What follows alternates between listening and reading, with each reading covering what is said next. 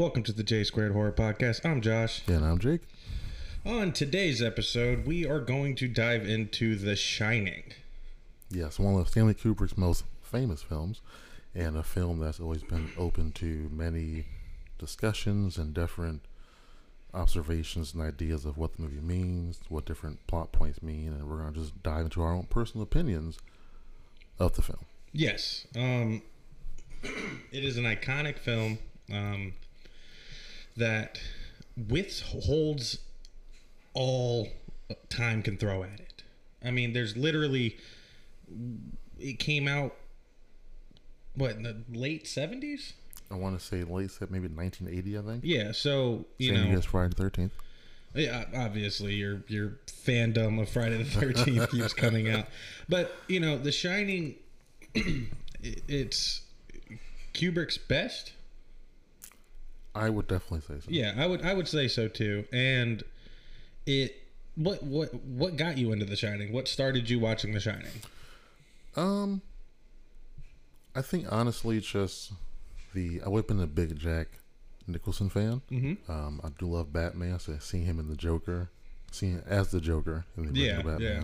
was big for me. And then after seeing that, checked out The Shining, another movie with an axe killer. So Yeah, yeah, I know that's Oh, your favorite. definitely in on that. and just the psychological standpoint of it.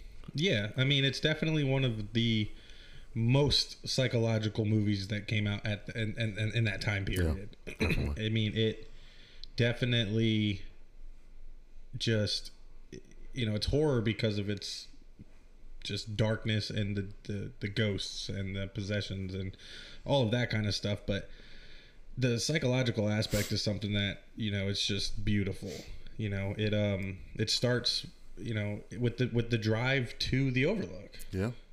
With just a beautiful overhead shot, seeing the water, seeing the car go down the twisting, turning roads. The score itself, it definitely puts in your mind that there's definitely something ahead.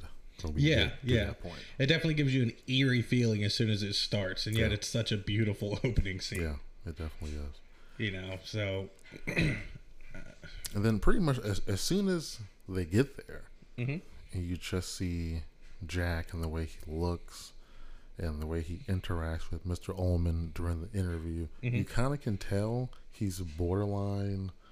He can go either way, type of thing. Yeah, he's definitely not normalcy.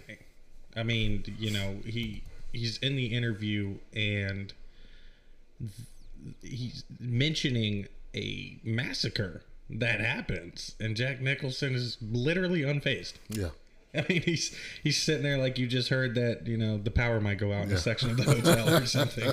You know, it's just kind of like, all right, uh, this the last caretaker from the '70s decided to butcher his family, and Jack's just like, oh okay, my wife would love that. She likes ghosts and spooky stuff. it's not something I'd ever do, but wants to tell her about it, she'll be on board. yeah, exactly. So it it really starts off with you immediately wondering. What what is going on inside of the head Yeah. of this Jack character? Yeah, definitely. And then once his family gets there, Mm-hmm. you can already see the, or actually before they even get there, you can see the uneasiness of Danny.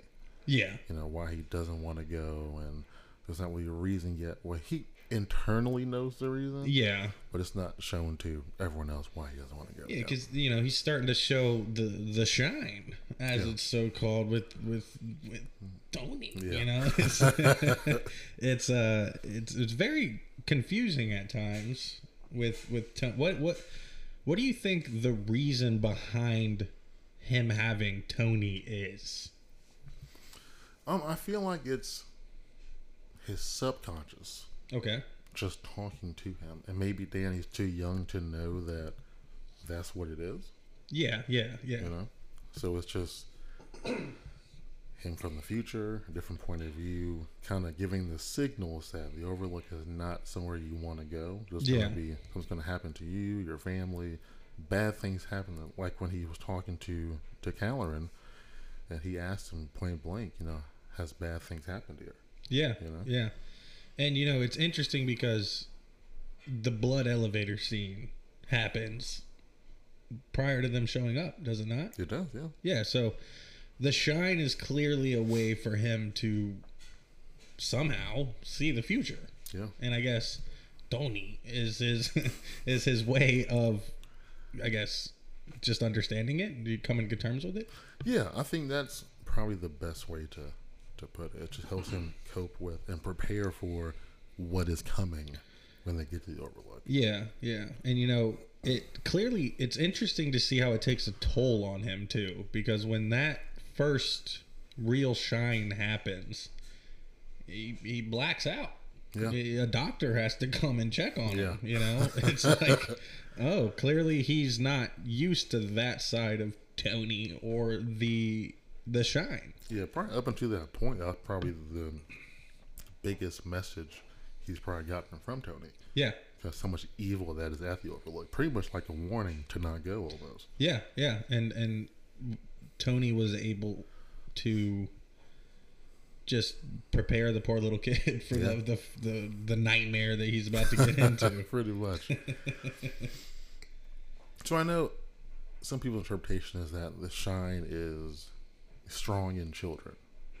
Because, yeah. Because they have innocence. yeah, But so for Dick Halloran, before he even interacted with Danny, was able to already pick up on what his nickname is. yeah. So I guess m- my question would be, were they shining before he got to the Overlook? I I wonder if there's like a, a GPS radius Yeah. of like when that thing starts to pop on. You know, is it like a, a homing beacon that just starts going on? Well, I feel like they can pro- they can probably sense others like them out there. I think that comes with age. Yeah. Because obviously Danny can't pick up on any of it. Yeah, he has no idea. No idea. He just knows that Tony goes from his mouth to his tummy. Yeah, and he tells them not to even talk about it to other people. So there's no way he can pick up on other people that have it as well. Yeah, yeah. And you know, it's it it's interesting to me because you know you got Dick mm-hmm. who can clearly shine. He's he's susceptible to things, mm-hmm. and it, it kind of takes me aback that he doesn't warn Danny more about the hotel. Like it seems like he's unaffected by the monstrosities that hide in that hotel, other than room two three seven, which he's just like, don't go in there. Yeah. There's nothing in there. Don't go in there. So, what do you think? You know, Kubrick or or you know the the story was going with with that. I mean, it is it. Would you consider it a plot hole? Would you just consider it happenstance? I feel like, I mean, Dick not warning him more. Yeah, or not being aware of the demonicness of that hotel. Well, I feel like he works there. So he's Yeah. fully aware of what happens there. But I feel like it's something that's a necessary plot device.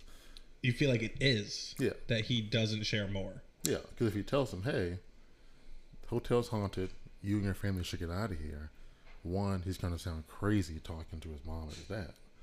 One, Yeah. they already, his mom already kind of iffy, I'm sure, about the whole Tony Finger thing. So, But at the you know, it's like um, I, I just to me it's a loss. It, it, Hmm. it, it gives me it gives me an L. really, Yeah, yeah. It, it annoys me. th- that plot hole That plot of hole. him not warning him more. Warning Danny more. Okay. I don't care. I don't. I know the parents might not understand, but that I feel like that ice cream scene in particular Yeah. could have been so much more beautiful Okay. or interesting. Well, let me ask you this. What do you feel he should have told Danny? Don't follow the little girls, man. these these cute little twins, man. Don't even be attracted towards them. You know. Okay. I mean, I understand you're a little kid, and it's you know it's spooky, obviously, Yeah. but. I, you know, just tell him to tell him to keep his keep his head on a swivel. You know, Keep your head on the swivel. But I feel like if the information was given to Danny, then from Danny to his parents, it's not like Danny can get in the car and drive him back home. Yeah, and obviously Jack would have would have argued that because as you see throughout the film, he feels it's a contractually obligation to stay and finish his job Yeah. at the hotel. The two of them, they have a strange relationship. Who's that? Danny and Jack. Well, at points it's beautiful. I'm always thinking, is that his adopted son? Is that his real son? I mean, your, your dynamic is very strange. yeah, it definitely it definitely comes across weird and ingenuine at times. Yeah. But I think, I mean, I, I was born in the '90s, but I think that's kind of dad son relationships Yeah, I agree. Because my in dad, that era. my dad and I are the exact same way. Yeah, you know, it's just like uh, tough love. You know, get up. Yeah, I yanked you up when you tossed my papers on the floor and dislocated your shoulder. But like, shit happens, kid. Like, listen. yeah, You know, and it's it's just to me, their relationship is done very well for the time. If I was to think about what it was like to have an overstressed out dad in the 70s that was attempting to do his biggest project yet. yeah. I mean, so do you think that their relationship played a part into the unraveling mentally of Jack? No. Not at all. No. Okay. Be- you know, it's I just feel like as we as we stated, Jack was already unraveled. Just give it a second. Just just let it him sit alone with his typewriter for a little bit longer. We're getting there. Just give it a second. you know, and it's it's uh to me it is properly done. But I don't think with or without it, it would have changed Jack's character. Uh, just just their relationship in Yeah. particular. Um, you know, that's that's what I think. I gotcha. All right. Yeah. So I guess as as the time goes on, at their stay at the Overlook, Yeah. obviously, Jack slowly dives more into complete insanity. Yeah. I guess at what point do you feel he just snaps completely? You know, there's there's a scene where you see him kind of staring out of a window mm-hmm. in the Overlook. He's like what, turtleneck, sitting on the side of the bed, or just standing there. I can't remember exactly. Um, where I feel like most people mm-hmm. are gonna be like, "That's it. Yeah. That is the moment where Jack Torrance completely loses his mind." Mm-hmm. And I think that the isolation and his tiredness were getting to him because I mean I've probably looked like that before work a couple of times. you know, it's like I've stared off into the abyss a couple of times. But to me personally, I think that the bar scene is is crucial to Jack's final snap Okay. because I feel like this is just my personal opinion. I've never mm-hmm. talked to Kubrick a day in my life, mm-hmm. but I feel like his his his daydream of drinking. Mm-hmm. He's five months sober. It's something that the whole family's proud of. Mm-hmm. I think that when he puts that bourbon to his lips, in his mind, he's coming to terms with his insanity. It gives him the excuse that he needs to finally snap. Because, like a lot of men out there that are abusers or are crazy, they almost need that Yeah. in their life. And that's what he used. Okay. I feel like, like mentioned before, the psychological deterioration of him was happening the entire time. Yeah. But I do agree that point, sitting at the bar, the second he says he would give his soul for a drink, immediately, Yeah. immediately Lloyd pops up, Yeah. Yeah. like right after reset. Yeah.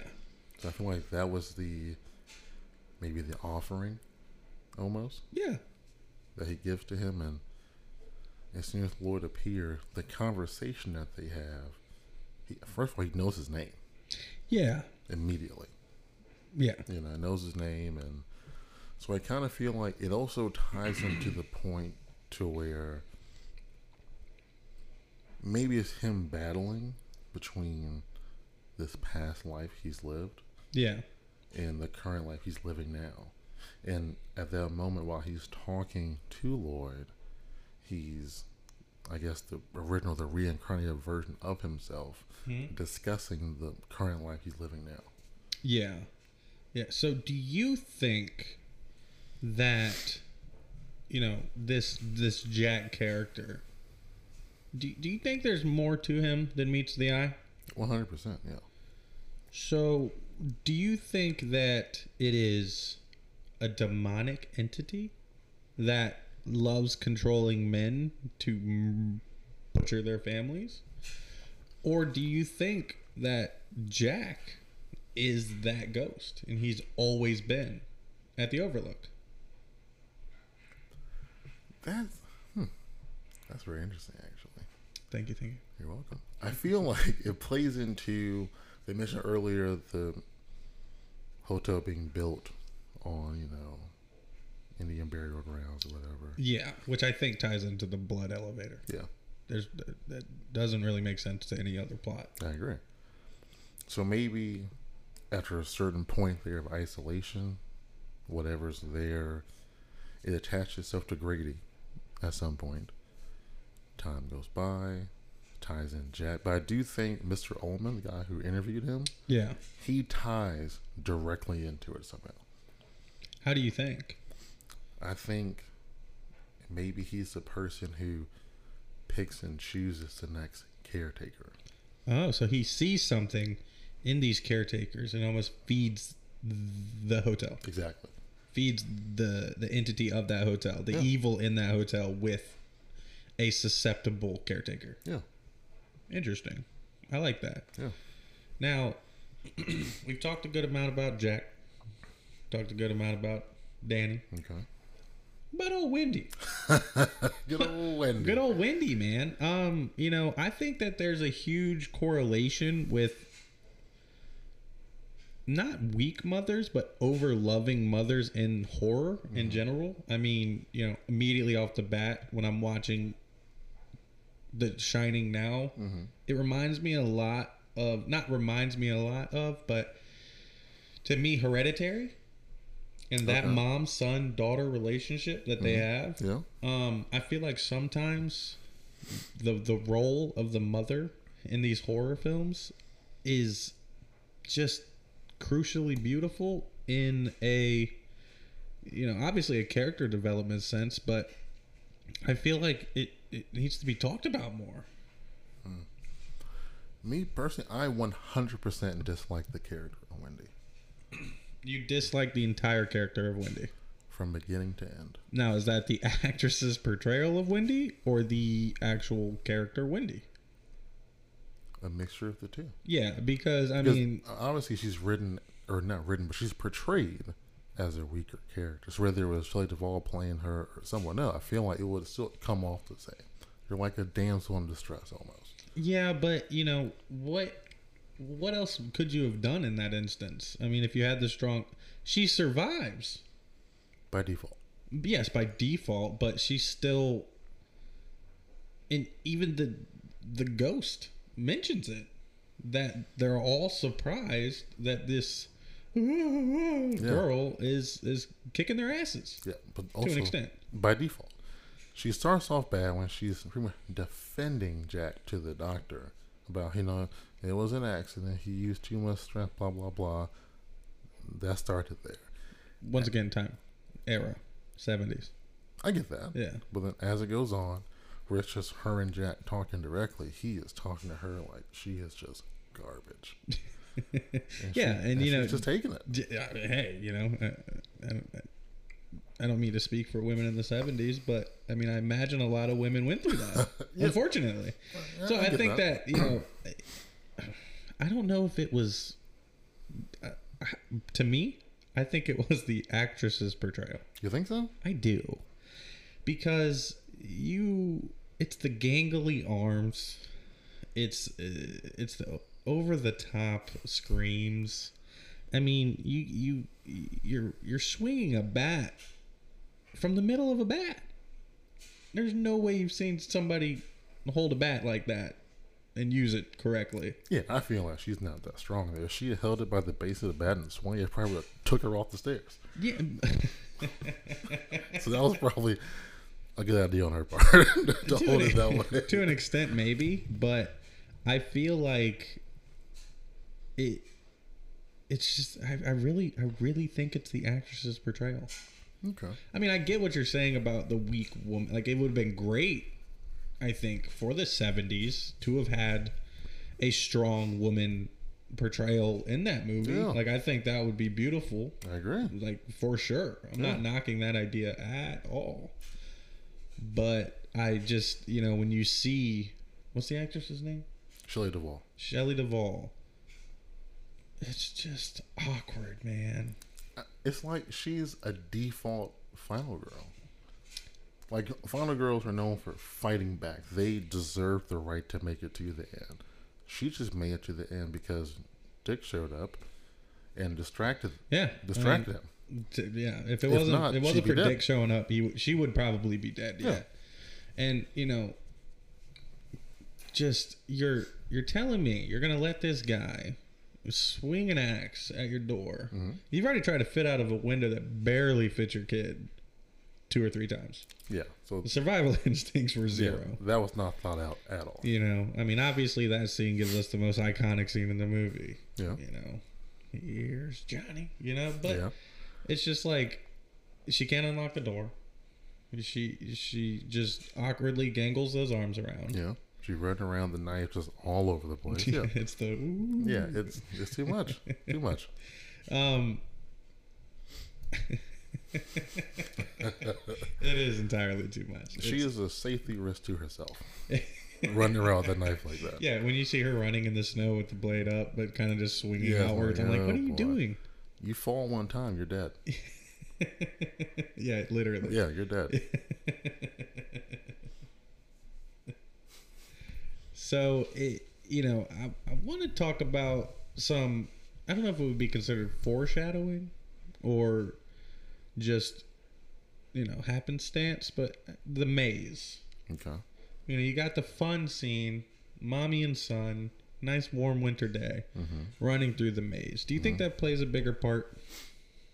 One hundred percent. I Okay. f- feel like even though Danny has his shine thing going on, him going into the maze beforehand and going through it helps him with the instinct that when he's running away from Jack, I know my way around this maze. He doesn't. Yeah, because he outsmarted an adult, Yeah. Yeah. just hell bent on murder. Yeah. And it's hard to do.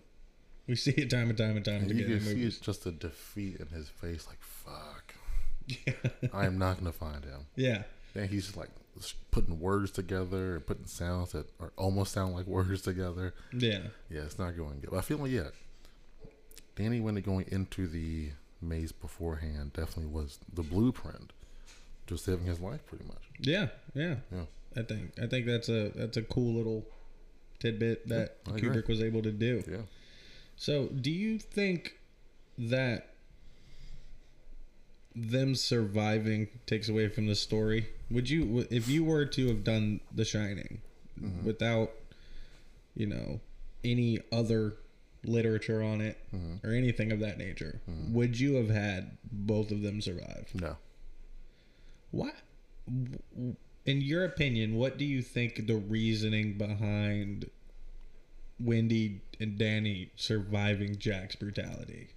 Honestly, the only reason why they both survived is because Danny couldn't drive that snowmobile back to home or where he could go. Yeah. That her only purpose was to drive it back. Yeah. Yeah. Because if Dick hadn't showed up, even if he did show up, if Jack had gotten the chance to kill both of them, we already know that Danny was going to live either way. Because he already had the maze plan thought out. Yeah. Yeah. Because he, he, he beelined it for that thing. Yeah. So without a second thought, like, this is my plan, I'm going. So regardless of Wendy living or not, Danny will be just fine. So, Dick's character Mm-hmm. is probably one of the only lead black characters Mm-hmm. that has ever been that nosy. He was very nosy. That's definitely not No. a cliche. It is not. he is laying in bed in Miami, In Florida. Miami, Florida. Toes up, booby pictures on the wall. He's even got a pillow for his toes, man. My man is chilling. He's like, you know what? Something's not right. And I, you know, the whole uh, Jack or Danny having a, a miniature seizure and and Dick feeling that, you know, when all that started Yeah. popping off, it was it, it was it showed, I guess, that The Shine can go farther than we all thought. Yeah, but if it can go that far, rather than calling the hotel to ask Danny, "Are you good? Yeah, You're not? Okay, well we'll figure it out." maybe he can't send it. He can only get it because of Danny's youth. Remember, you mm. mentioned that earlier. The Yeah. Shine seems to be more prevalent in the youth. Yeah. Maybe he can't broadcast his shine that. Well, they, they should have figured that out. They should have did something. Yeah, But Dick's calling. You know what's going on. I'm not hearing anything back. So to go from Florida all the way to Colorado in record time. and to die like 30 seconds to walk through the door. You know, You didn't see that coming? if I'm walking through a hotel that I know some sketchy stuff's going on in it, I'm not calling out like that. Yeah. No, you ain't gonna know where No. I am. Mm-mm. Anybody here? Yeah. Hello. Yeah. Anybody here? Matter of fact, you you know we're here. Yeah. But you know, his death is the only jump scare Yeah. In that entire movie. Well, I guess the the lady in the bathroom. You know, Yeah. when you see that switch, it's not really a jump scare. It's just kind of like a mental thing. Yeah. But you know, when Jack pops out from behind that pillar and, and gets him in the chest, Just nails him in the chest. and the score, my goodness, is that is that perfect? Yeah. It almost hurts your ears. And then just that insane look on Yeah. Jack's face. Yeah, While he hits him with the axe, and then as he's pulling it out of his chest and he's standing back up, like this dude has lost it. Do you think? I mean, this is definitely uh, you could do this with almost any movie out there, but we're talking about The Shining and Jack Nicholson. Um, do you think that that was the perfect role for Jack Nicholson? Do you think it broadcasted his career to be the the massive career that it is today? No, I don't actually. Okay. I feel like it's a very well known part of his. But I feel like my only issue with Jack Nicholson playing that role is if it was like more of a mellow actor Mm-hmm. who had reached that point and started acting like that, it probably would have sold better. Jack Nicholson's always kind of, you know, kind of antsy and has energy and it's kind of has a certain demeanor about him. Okay. You know, 'cause he seemed like he seemed borderline the entire movie, but to have a character who isn't like that, just an everyday person who all of a sudden snaps, it probably would have came across a little differently. Yeah, but do you think that he was that known when the movie came out? Yeah, I, he may not have been superstar Jack, but I feel like he was known because he was handpicked by Kubrick to play that role. Okay, yeah. Because he saw him in, I think it was One Flew Over the Cuckoo's Nest Damn. Oof. a couple years prior. Yeah. You saw him in that, and was like, that's, That's what I want. Yeah. Yeah. See, to me, I 1000% feel like that propelled Jack Nicholson to becoming Jack Nicholson that we have today. Oh. You know, his facial expressions, the the low to highs, mm-hmm. the manic smile and laughter Yeah. that he's able to pull off. I mean, it's just, you know, it kind of brings you to Robert Englund and, and Freddie. Yeah. You know, there's certain people that were meant for certain roles. Jack Nicholson was meant to be Jack. Okay. So I guess with Shelley Duvall playing Wendy, it kind of portrayed that character a certain way. Do you think if someone else played Jack, that character would have came off Awkward awkward? Really? or not authentic. Okay. Jack Nicholson's role and, and portrayal in that movie seemed like you were just recording Jack Nicholson being Jack Nicholson. like I think everybody should watch out and not leave Jack alone for over a month Yeah. because he would, he would start just just axing axing everybody Yeah. around. I'm trying to think of other roles I've seen him in, in like horror type movies. I can't think of any other ones. I know he was in this really shitty movie called Wolf. Remember that? That was not very good. Wolf. Wolf. Hmm. Yeah, it's not very good. There's many of those out there Yeah. though. And I think he's a writer Oh, in that movie, and he's like in the snow or something, gets in an accident, and a wolf bites him. He becomes a werewolf. interesting. Yeah, Jack Nicholson I, as I werewolf. would not recommend it at all, but Maybe it'll be an episode. you know, do some of those obscure ones out yeah, there. Um, so you've got The Shining. Mhm. It's it's one of the scariest movies to do your first content oriented episode of a podcast. Um, you know, but here we are, being able to sit and talk about our ideas and, and, and our thinking on the movie, regardless if people agree with it or not. Um, but the, a question that I have for you is do you th- was it a what was the budget not you don't have to give me the exact number was this medium low high Nineteen million dollars. so very high Yeah. That for that right. time period Yeah. you know we might be off but that's Yeah. about what you're thinking it is I'm thinking about nineteen million dollars. Hmm. because I, you know while you watch it it gives you the vibe this isn't to take away from anything. I hope this doesn't sound bad. It definitely gives you the vibe of a lower budgeted movie. Very minimal actors and actresses. Yeah. very obscure you know isolate location. Yeah. clearly tell it's like a green screen backdrop in Yeah. multiple scenes. You know and i get it it's a whole different time period and that's what they had to work with but to me it, it definitely gives off the vibe of like john carpenter's halloween the thing you know some of these not as well the thing was a lot bigger than halloween but you Yeah. know so just something like Friday the Thirteenth. yeah, Friday the Thirteenth. I, I hate saying it, but you know it's your it's your nod. But I just I, watching it tonight, you know, it just gave me that vibe, and it's it's uh, maybe just Kubrick's directing style. I mean that that could be it. I mean to me it looks like an expensive movie.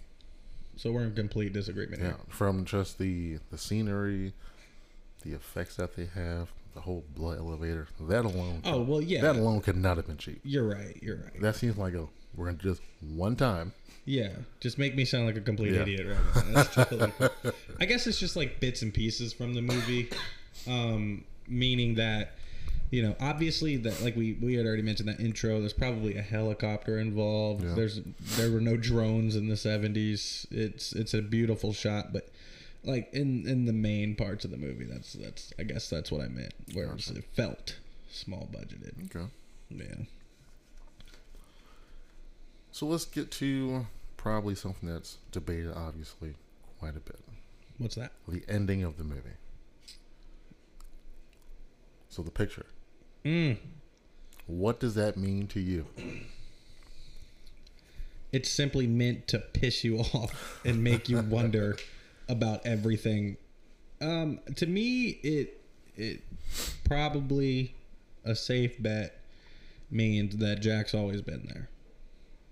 Whether it's his his bloodline, I think at one time it's like it would be well because he could he have been alive? No. That's impossible. Well, he alive, but not that age. not the exact same age now. I mean, there's got to be a reason. I mean, it, it. I think it's just meant to confuse you. I feel like it's reincarnation.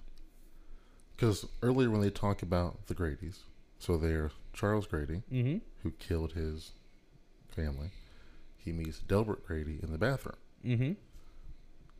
They, according to Jack, he saw the newspaper that had his picture in it. So it must look exactly the same. Yeah, yeah. I forget that little detail. Yeah, so it's just reincarnation. So the guy he's talking to, Delbert, is from the 1920s, Mm. the same year as that picture. Okay. That's why he tells Jack, "You've always been the caretaker," because from Delbert Grady's standpoint in the 1920s, you were the caretaker. Hmm. That's deep. Yeah, That's probably right. And my piss you off is not. yeah, Kubrick, I got to figure it out. Yeah, it's it's definitely a, uh, a, a, a spicy ending yeah, to just confuzzle you. yeah, but it, it's so open to debate because it could mean anything. Yeah, and he never went on record saying one or the other, did he? I don't think he did. No, not that I've ever heard or seen. Yeah. Well, what's crazy is when we first started and Jack walks into that overlook, those pictures are hanging up through the doors. He doesn't, Oh, okay. he doesn't go to the house, but Yeah. the, the pictures are always there. So he can't. So maybe he just never goes to that side of the hotel. He, he's not looking at the pictures. But like you said, he felt like he's been there before. Yeah, he, I mean, he, he he mentions that Yeah. multiple times. The only explanation can be reincarnation. To feel like you've been there before, to know Lloyd on a first name basis, to say that you always liked him, Yeah. You just met him two minutes ago. Yeah. So it's just that battle of whoever, whatever Torrance he was in the past to the one he is now. That's why everyone refers to him as Mm. Mr. Torrance. Mr. Torrance, yeah. But people who know him for the first time, like Mr. Ullman, Dick, they refer to him as Jack. Hmm. Yeah. Yeah. That's crazy. Got it all figured out. Clearly, you you you've spent some time thinking about this being, My entire life, I've thought about this. being one of your favorite all times. Yeah. Um. How would you have ended it? Mm, good question. Since you spent your whole life thinking about this movie. I would have been okay with Jack dying, obviously. Wendy, if she has to, and Danny getting away. But then just showing a new caretaker taking over, Like going in there. going in there. Do you think it would be interesting if he's like, "Hey, uh, last year this guy got in and tried to kill his family and died in the snow"? Yeah. Do you think it would have taken away from the movie if Jack survived? 100%. Why? A character like that, he has to die. First of all, that would have changed the ending of the whole maze. That would mean that he would have eventually gotten out of the maze somehow. Don't see how that would happen. Yeah. But with Grady, them dying, or one of them, or however they have that situation, reincarnation, that whole thing happening, I feel like Jack was destined to die at the Overlook. Okay. Yeah. So you feel like it would just be a complete crapshoot if he Yeah. survived? It would make even less sense than it does now. You know, it'd be even more open to debate if, okay, well, Jack lives. At that point, where does he go? He doesn't go back home. Yeah. Yeah. I mean, He also killed Dick Halloran, so yeah. He'd be in prison. He, he, would, he would be he would be locked away for Yeah. for life. Yeah. Um, do you like the way he died? yeah, Just just taking a nice little seat in the snow. yeah, and just like I'm done. I've done what I could. Cause I feel like He must have just felt so defeated that he failed the mission. yeah, he failed the mission because Grady let him out the freezer. Yeah, and they were they were very very wondering about that. Yeah, they had a very almost knew. stern talking to with him. Yeah. He believed you, you let him out, and then you died out there. So I guess, I guess the cops come. They probably retrieve his body. I would assume, I would assume, yeah. and then the spirit of the Torrances stays in the Overlook. And I guess so. My thought would be so the next time someone else comes take over as the caretaker, maybe instead of seeing Grady in the bathroom, Uh huh. they see Jack Torrance in the bathroom. Ah. and they've heard about Jack Torrance. yeah. Sorry about the sound of freedom, guys. Yeah, Yeah. I love jet noise. yeah. um. So you would have it to be everything ends the same way. Mm-hmm. Do you keep the picture and then kind of have it zoom out and then show basically Jack 2 walking through the door come spring or come next next winter? Yes. sitting down. Hey, you're the guy for the job, but I got to let you know that the last caretaker kind of went cuckoo. Yeah. And then you would have it end. So what you're saying is that person that came for the interview Mm-hmm. is another version of Jack Torrance? Mm-hmm. Yeah, that's good. Yeah. Yeah. Yeah, I'm good with that. we're, on- we're onto something there. Yeah. But I mean, I get I get it though because we're sitting here. How many ever years later? Yeah. You, you don't know the success of a movie when you're creating it. Yeah. You know. So, but that would be That'd be perfect. yeah. Or even just the idea earlier of if it's someone new and they go into the bathroom they see Torrance instead of Grady. It's you know.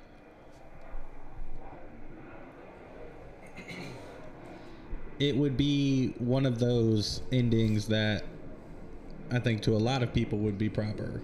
And even if you never did the full movie, You think so? it would be perfect Okay. Because it shows that the hotel survives. The hotel is it it wasn't defeated. Okay, true. And the way it ends, and using that type of dynamic of the hotel never dying or always living, Mm-hmm. takes you well into Doctor Sleep. Yes, yes, it does.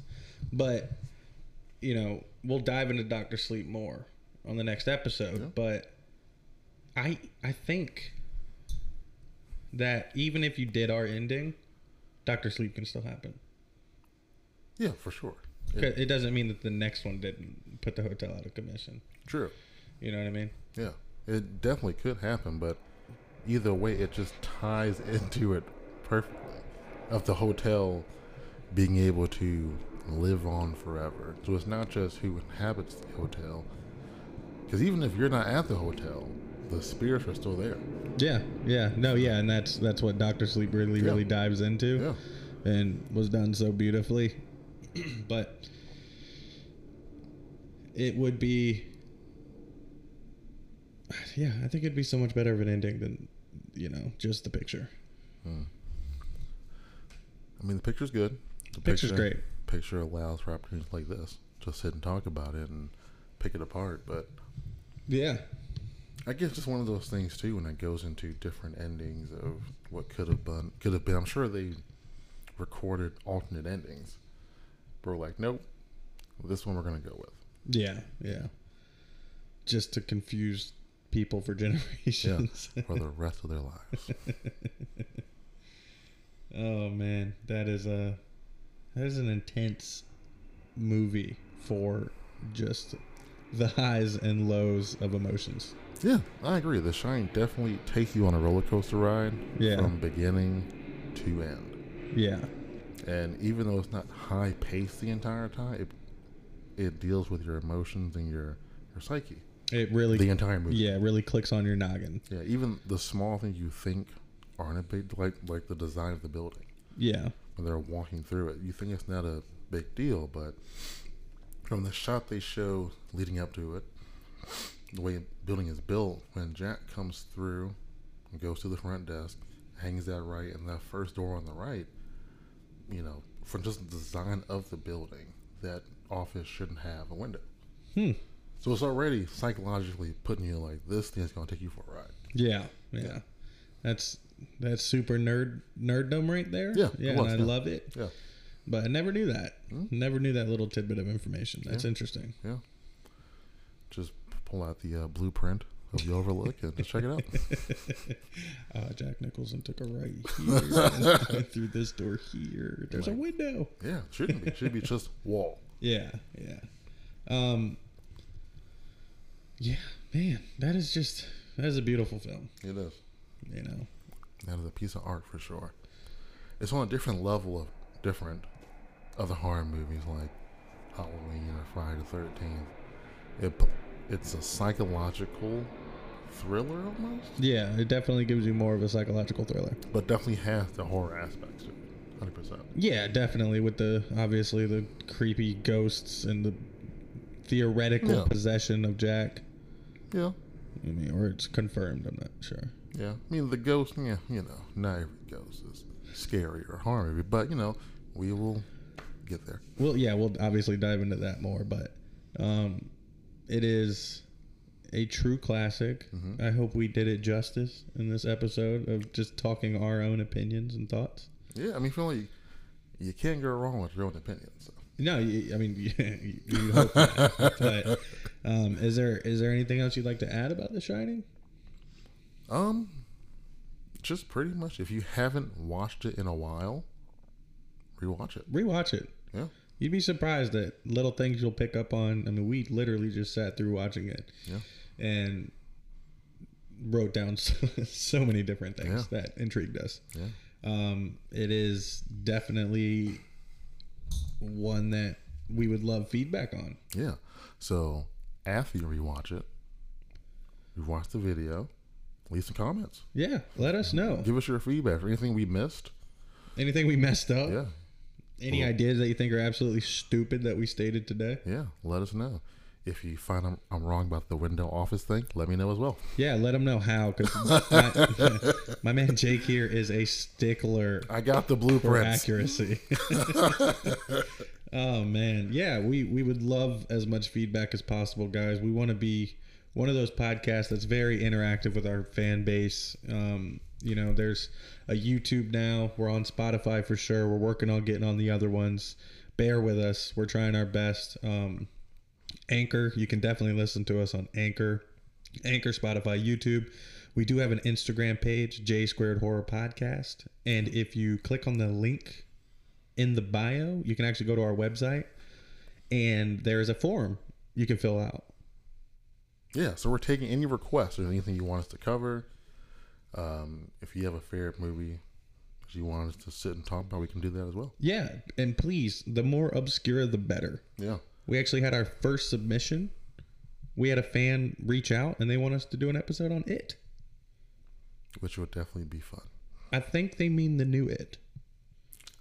I, I would think so. I mean, I'm a, we can I'm do up for, both. we could do it all, but I mean, I love Tim Curry, so I'll do that one too. oh man, the Tim Curry one so it, it terrified generations. It did. But big shout out to Braden for being the first one to, you know, let us know what what what he wanted to hear. Yeah. and we appreciate that. Definitely love the feedback. We do. Um, you know, if you guys just yeah, please feedback. We're we're new at this. we're we're As We're- you can tell. yeah. We're, We're very new. we're very new. We we really just want to do something completely different that hasn't been going on that we've noticed Yeah. In some of these uh, different podcast channels, and we want to be very interactive and very different. We don't want to just do movie reviews. We want to find the most obscure films.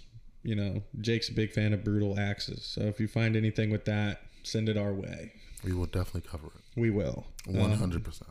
like we mentioned, please tune in next week. We will be doing Doctor sleep. Sleep.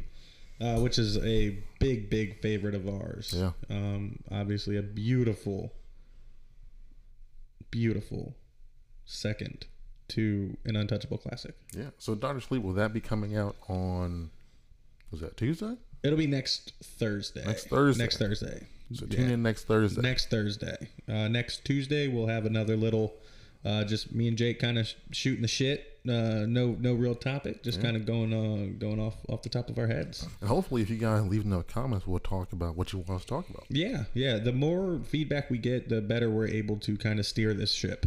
Um, it, it right now we just are going off of the seat of our pants, trying to trying to put out the content that we we think you guys will like to hear, um, especially a big one like this. So uh, as always, I want to take a big big shout out to my boy Lucky Riggs in the intro. The intro maybe only be ten seconds, but if you guys stick around after the video, his full song that he did is at the end of the video or at the end of the podcast. Totally worth listening to. It is. It's music inspired by Nightmare on Elm Street and John Carpenter's Halloween. It is. It is heavy. It's it's awesome. And another big big shout out to my boy Jeff Bridge. Jeff. Oh man, what's his last name? Balance. Balance? Jeff Balance. It's balance. I started saying Jeff Bridges like we knew him. Big shout out to out. Jeff Balance And also Jeff Bridges. and also Jeff Bridges. Uh, Jeff did all of our design work. Um, you know, we got our own personal hoodies. Um, all the all the logos you guys see on our social medias was all him. We we love it. We we really do. So as always, thank you for tuning in to J Squared Horror Podcast. I'm Josh.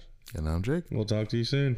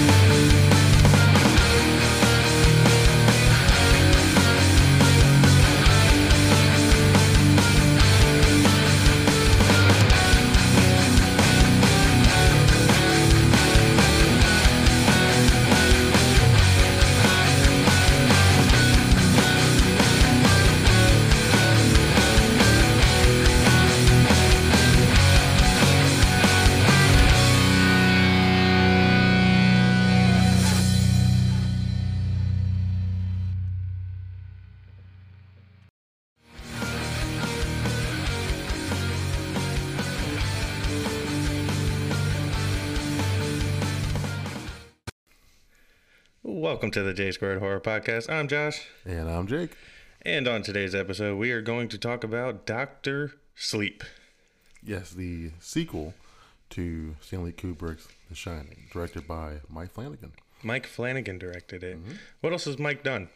Um, he has done Haunting of Hill House. Really? Yeah. Like the original? No, the one on Netflix. Oh, Yeah. I did not know that. Yeah. Huh. That's that's really cool. I love that show. I've never seen the show, but that's You've never seen The Haunting of Hill House. I've never seen it. I've heard. I've seen like trailer. I never actually watched the show. So Doctor Sleep, full of the shine, kids, Danny Torrance grown up. Yeah. Man, I'm excited to get into it. I'm excited as well. So, with everything that we talked about in The Shining, mm-hmm. How do you feel like Doctor Sleep does being a direct sequel to The Shining? Um, I think overall, it does hit all the right points. But me personally, it doesn't really feel like a direct sequel until you hit the point where they're going back to the Overlook. Wait, wait, wait, wait, wait, wait, hold on, hold on, hold on. You do not think that Doctor Sleep is a direct sequel until well through three quarters of the movie. That is correct. I couldn't disagree with you more. well, I guess I feel that way because with most sequels, whether or not you've seen the first one, mm-hmm. especially like iconic movies, you kind of know quickly into it. Okay, this is a sequel to something else. yeah.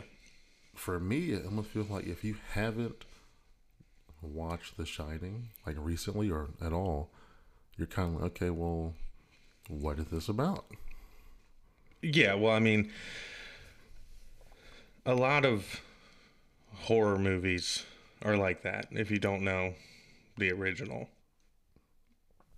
Well, I mean, some of the classics, like, you know, Friday the 13th, you don't necessarily have to watch the previous one to understand any of them. Well, yeah, but this is th- these are actually like in depth, like meaningful movies. Jason does have meaning, all right? Jason does have meaning, but Tons of meaning. for me, I think that you know, in Doctor Sleep, I mean, obviously you have the very similar score mm-hmm. throughout the entire film, Yeah.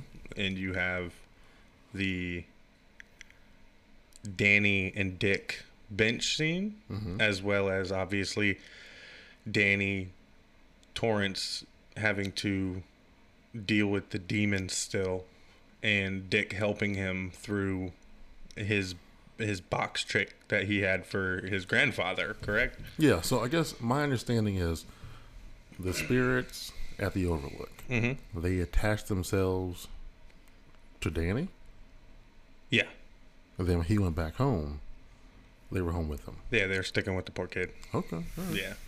But you know, it's kind of crazy because throughout The Shining, I mean, you don't get too much Dick Halloran, but the bits you do, you really don't get to know Dick No, you don't. at all. So it was kind of cool to see that he stuck around in some kid's life who is the son of the guy that murdered him. Yeah, You know, he could have easily just stayed in his little ghost world and s- stayed nice and warm walking down the beach. And mm, that is dedication. that's pure dedication. Yeah. And it's it just speaks volumes to who Dick Halloran is, to the storyline of Do- you know The Shining and Doctor Sleep. Yeah, And do you think that they do Dick justice Oh, in yeah. Doctor Sleep? I definitely did. Yeah, Okay. they make him more of a a major character to me because he is his advice and his direction leads Danny down the path of helping Abra and chasing after the True Knots. Yeah, yeah. I mean, that's that's definitely later on in the film, but he's throughout the majority of the film Yeah. helping. Um, did you feel like the getting to know a little bit of Dick Halloran's history, as in you know, Danny's dad was abusive and an alcoholic, and it sounds like Dick's grandfather mm-hmm. was someone similar who Yeah. he had to eventually lock away in his box. Yeah, I feel like in the fabric of the movie, that kind of means nothing, but it was good to know. No, that's a very crucial point because, as you see, as you see with the opening scenes and Doctor Sleep, mm-hmm. Dan is a raging alcoholic who probably left some girl dead on her bed who OD'd. Yeah, but I feel like giving him that box when he was a kid, the box has served their purpose. The fact that Dick's grandfather was abusive, I don't see what that means or why that matters, but the box is a good idea. Yeah, Yeah, the box has obviously worked yeah, for numerous years. yeah, um, and letting Danny move past that, but Danny couldn't get past his father. yeah. Well, that's a horrific experience to go through, especially as, as a five-year-old. Yeah, I wouldn't know. You would carry that. I mean, I wouldn't either, but you would carry that for the rest of your life. I would assume your father chasing behind you, trying to murder you, and the fact that you led him astray in a maze and, in essence, killed him yourself. Yeah, turned him into a popsicle. Yeah, yeah. That's that's tough. It That's is gotta tough. be tough. So, do you like that Dan, Danny, Dan Torrance mm-hmm. goes down that path? Do you think it was vital to the storyline? I do because I feel like it takes him down that path of reminiscing about his father, Mm-hmm. um, his childhood, his experience at the Overlook, and the years after that. So I feel like obviously that experience and the shine itself kind of led him down that path, but a m- much larger part was probably his father. Yeah. Yeah. Yeah, no, I, I, I like that. Um, I think he, the drinking subsides the shine. It kind of mutes it. Yeah, so he's drinking a lot, and it just happens his father was also an alcoholic. So it's almost like it runs in the family almost. Yeah. Yeah, Yeah, it would it would seem it's it's the demon that always haunts yeah, the Torrance guys. yeah. How about him randomly showing up in some town Mm-hmm. with a choo choo guy, Mm-hmm. a little town, and being rescued by Bill? Um, I feel like that was just it was meant to happen because I don't think it, explains why he went there. Does it? No, he just hopped on a train or a bus. Yeah. So you just hop on the bus, stop there. It's probably all the money he had. This is the only place he can go. yeah, they stole off that woman Well, it was his money because she used it to buy coke. allegedly. we don't know. We, we never saw her take his money. no, but it's just, wasted. Well, he might have gave it to her. yeah for the coke, for them both to enjoy. Allegedly. So uh, the reason I brought up Billy, um, right? Billy, Yeah, Bill. that's his name. Okay, um, and that is because I think Billy has the shine. Yeah, for sure. It's a very small bit of shine, Yeah. but part of me wants to think that that's what drew them together. Yeah, and he says how he can read people. Yeah, he's always been a good read of people. Yeah, he's had this shine. Maybe he didn't know what it was, No, but that's what it was right there. It's the shine for sure. And I feel like that ties into plus Danny's just coming to that town in general reminds me of when his dad went to the Overlook. I mean, he could have taken a job literally anywhere else, and I'm not sure if he even mentions how he found about that job. no, it never does. Yeah, so they're just drawn to. It. He this- heard about it in Colorado. Yeah, he's heard about it. Yeah, I'll do that. Yeah, So he's drawn to it.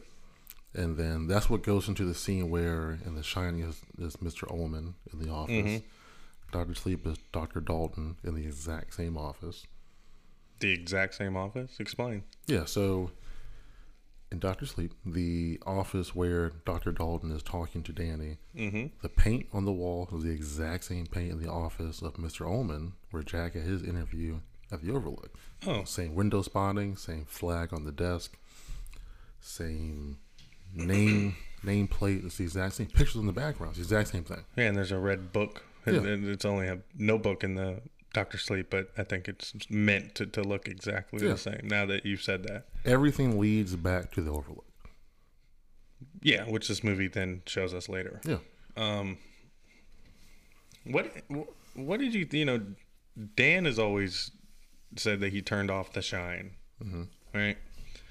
So then you get into this whole, hey, Doc, you left your watch on a soap dispenser. Mm-hmm. He was shining, Yeah.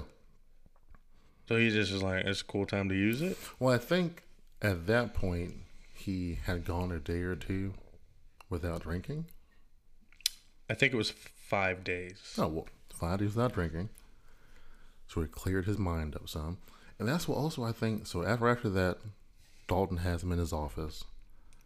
And I feel like I mentioned how I think Mr. Ullman was like the finder of the caretakers Yeah, for the Overlook. I feel like after that interaction with Dalton, he brings him to the exact same office and leads him on a direction to be the um, orderly at Yeah. the hospital. Yeah. which is where he becomes Doctor Sleep. Exactly. I feel like so they're they're chosen for whatever reason. They're chosen for these positions, and ultimately just takes them back to the overlook. So while while we are watching the movie, you said something very funny to me but interesting. You thought that Dan and the cat were shining together. Yeah, dude, because it was it's so weird how the cat can pick up on when someone's about to die, and Danny also knows it too, obviously. So I feel like so the cat's telling him, "Hey, he's about to die. Let's go."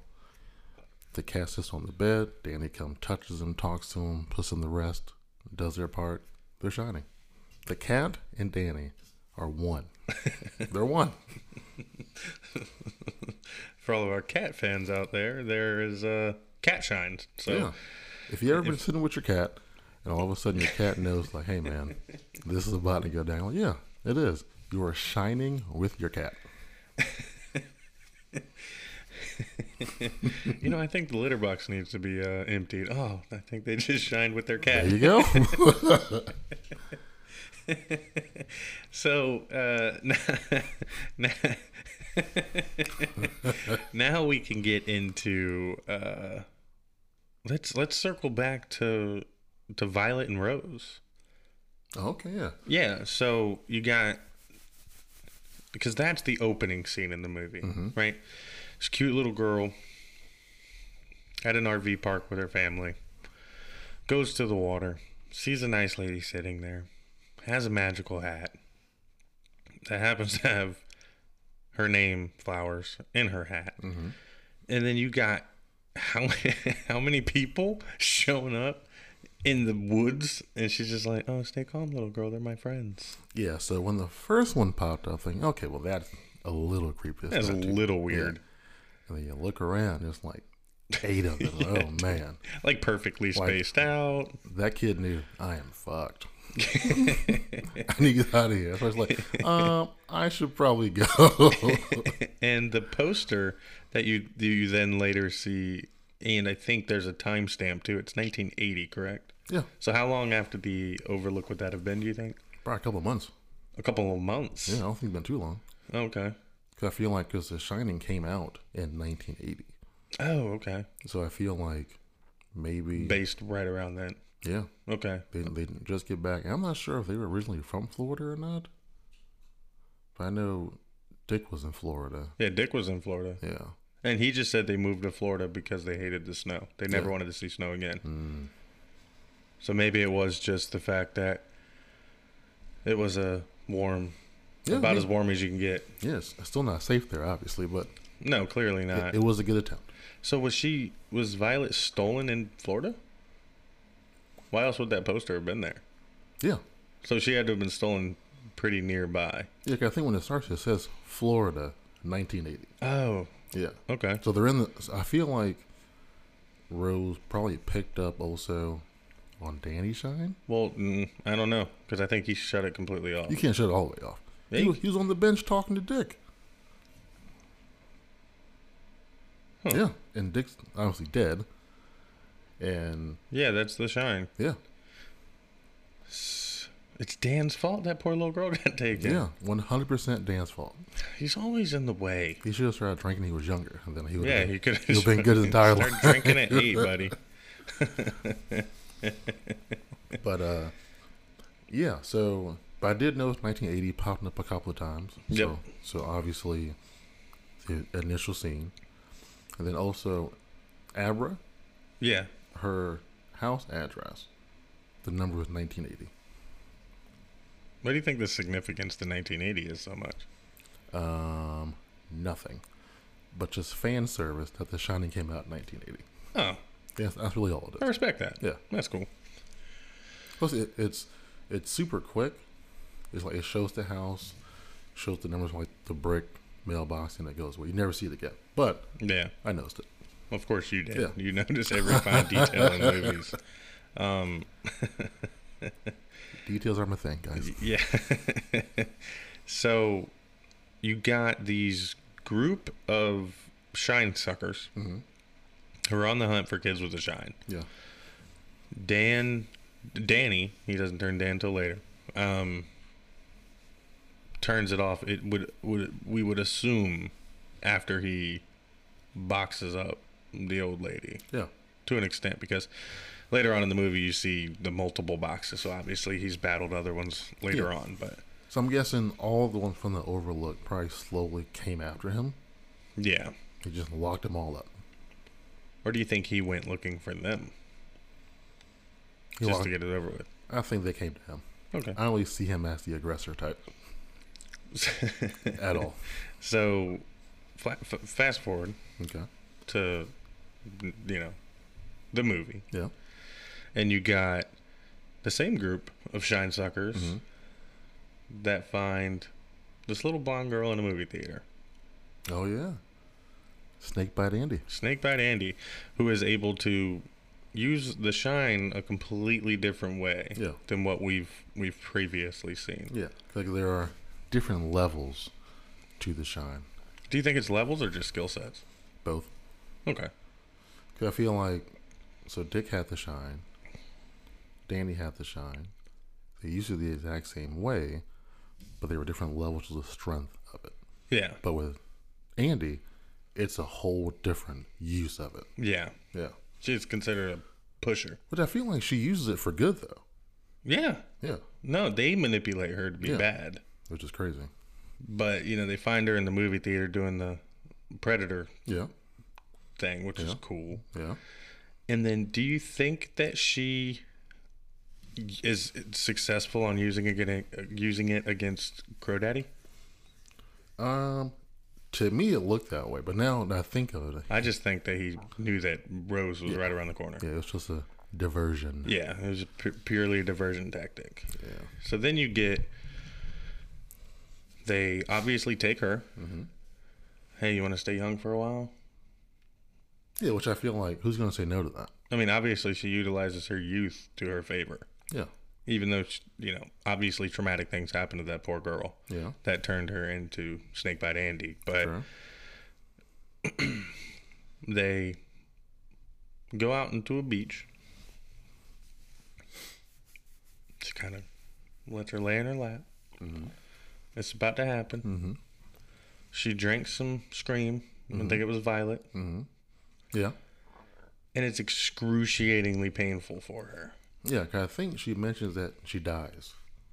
In a sense, Yeah. she felt like she was dying. And then Rose, I think, says, You did. You did, yeah. I guess the the human form of her Yeah, they're no longer humans. is dead. They're shine suckers. And now you just you never age. As long as you get your steam, you're good. yeah. Do they have an official title? Or are we just going to start calling them shine suckers? Uh true nuts. True knots. True knots. yep. See, that's why I got you here, bud. Yep. Yes, yeah, I think the true knots is because I think uh Grandpa Flick mentions that well the speech he gives while they're doing the whole Mhm. ceremony on her pretty much about them tying themselves to each other. So yeah. Tying like a knot. Oh, okay. Dan's all grown up. Mhm. We know for sure that there's true knots out there. Mm-hmm. And then you got Abra. Abra starts in the movie as just this adorable little girl at her birthday party, Yeah. messing with the magician, saying, "Bro, I can do it better." Even just from the beginning, like she was just such a better kid Yeah, than Danny was. Oh She- my gosh, She knows she has the ability, magic. And she uses the ability Mm-hmm. rather than hide from it or It's Tony. yeah, make up an imaginary friend, which is the strangest thing. And what do you think connected Abra to Dan? I feel like, like I mentioned before, or you mentioned before, there's like a radius you Mm-hmm. of people you know who have the shine too. It would seem like it. She probably just put it out there, connected with Dan. That's why she sent him that hello message. Yeah, but that He responded. That was so random. Yeah. Well, she's a kid too. Yeah, well, yeah. I mean, you're And she like, said that she thought Dan was her imaginary friend. yeah. And you got the whole blackboard that they're able to share their little notes on. Yeah. So they're talking for years on his blackboard back and forth because she used her shine just randomly found Dan. Cause she was was when she used that first hello when she was like the birthday age, Yeah. and then it fast forwards what, eight, seven, eight years. I think seven, eight years, yeah. I think it was 2011 at first. Then they fast forward like seven, eight 2019. Yeah. So yeah, eight years then, yeah. 29, yeah. Yeah, eight years, yeah. Eight years. Dan has gotten a whole new chip. Mm-hmm. How do you how do you like that scene when he finally has his or when you get to see his speech? I love it because it shows uh, Danny evolving, Yeah. conquering his issues, getting past. It feels like the whole father thing. Mm-hmm. And the fact that he mentions Jack about how he once stood there at one point and after five months and everything and before things took a turn. That's So such a subtle way to say what happened. So I feel like it was a good moment for him Mm-hmm. and for Jack, the memory of Jack. And it helps to see him in a positive light Yeah. versus trying to kill him as a kid. yeah. Yeah. I mean, ultimately, I think going through the process of healing, you have to separate the bad and just try to focus on the good, Yeah, no matter how dramatic. Yeah, you do. Yeah. So now you've got the baseball boy, Mm-hmm. right? Yeah. That is a great scene. Dude, you want to talk about. So I think I mentioned it on. I know we've talked about it mm-hmm. before, but the utilization of good young actors and actresses in horror, in particular, mm-hmm. is something that makes or breaks horror films. But when it makes it, it makes it. Oh yeah, I agree. I mean, you got two just I mean, unfortunately the baseball boy, you get to see him hit a baseball walk down the street. When he gets killed, Mm-hmm. I know it's brutal people, but it's this is a horror podcast, all right? it is authentic seeming. I mean, he is just an agony in the way they all just kind of creep around him and are just Yeah. purely enjoying that. It's so good. So I read somewhere. So the actor Jacob Tremblay, the child actor. That's him? Yeah, Oh. yeah. So him and his father Mhm. are on set, and so the two of them know how he's going to do the scene, but the adult actors don't know. Oh, really? So, and what they said was the scene goes on a lot longer than that, but a lot of they couldn't use because Rebecca Ferguson, who plays Rose the Hat, uh-huh. couldn't get her lines out. Oh, it was just that brutal. Yeah, Oh wow! it said she was just like stuck. Oh wow! Yeah, because it was it was that intense, and that when the scene ended, he hops up, he high fives his dad, and they go about the next scene.